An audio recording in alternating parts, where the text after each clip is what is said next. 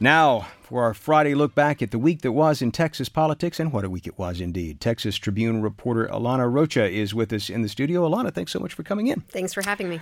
Boy, uh, there's still a lot to unpack from the midterms. I know you did some of your election night coverage uh, uh, for the Trib and for the Nexstar TV stations around the state. What was your biggest takeaway?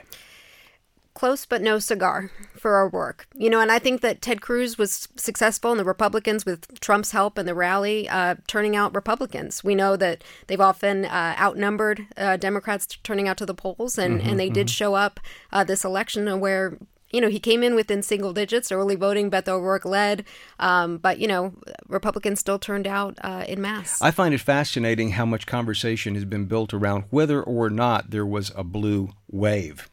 So uh, maybe it didn't break for Beto, but would you say that something fundamental has shifted in the political map of Texas uh, as of Tuesday? For sure. You know, we've done a lot of reporting since Tuesday on just uh, how Dallas County, you know, the suburbs up there were gerrymandered to vote Republican and, and they went decidedly uh, blue mm-hmm. uh, this past uh, Tuesday. And yeah, so. Tarrant be... County. Look at what happened in Tarrant, Tarrant County. County. We, our uh, DC Bureau Chief, Abby Livingston, pretty much predicted it. She wrote a piece uh, a couple weeks ago saying this is the last big conservative county in the country. Mm-hmm. Uh, is this going to flip? And sure enough, you know, several factors there. Last election was split decision, or split decision. That was our series uh, of straight ballot. Uh, right, right uh, you know, uh, straight ticket uh, uh, voting, voting. Mm-hmm. and um, and yeah, and of course O'Rourke at the top of the ticket. I've heard so many people talk about how this was the first time uh, that they can remember that they skipped the straight ticket, straight uh, uh, party voting, and and really were careful about who they were selecting here.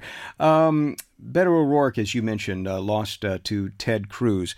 Uh, he still helped a lot of down ballot Democrats, I think you can say. For sure. Uh, judicial races, congressional That's candidates. That's a big thing. We haven't even touched on the judicial races. Oh, it was huge. Uh, you know, they flipped uh, seven uh, of the state's appeals courts are now a Democratic majority. Mm-hmm. Before, they only had seats on three of the 14. So that's a huge takeaway from Tuesday. And yeah, you can credit O'Rourke for a lot of that. I, I was reading in the Texas Observer, they were already saying Texas is now a purple state purple, I think you can go there. Yeah. Really? Well, yeah. I mean, look at the the split you saw between O'Rourke and Cruz, and then Abbott and uh, Valdez. You know, I mean, there were people that obviously voted for O'Rourke and also voted for Greg mm-hmm, Abbott. Right, right. And so, yeah, that was kind of the definition of purple going what, into this. What about turnout? Because this was extraordinary turnout by people energized by not just the issues, but clearly this was a referendum on Donald Trump and the tone and timbre of, of, of, politics in the U.S., really. For sure. I mean, in Harris County alone, you had 51%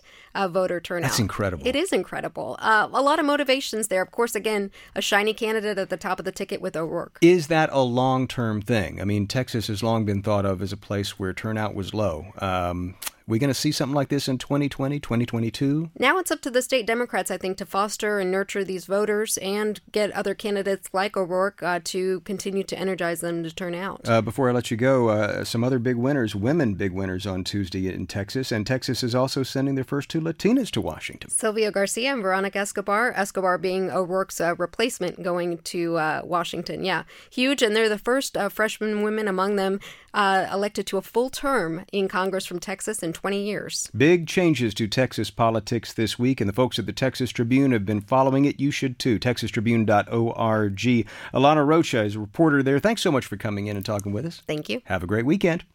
And you are listening to the Texas Standard.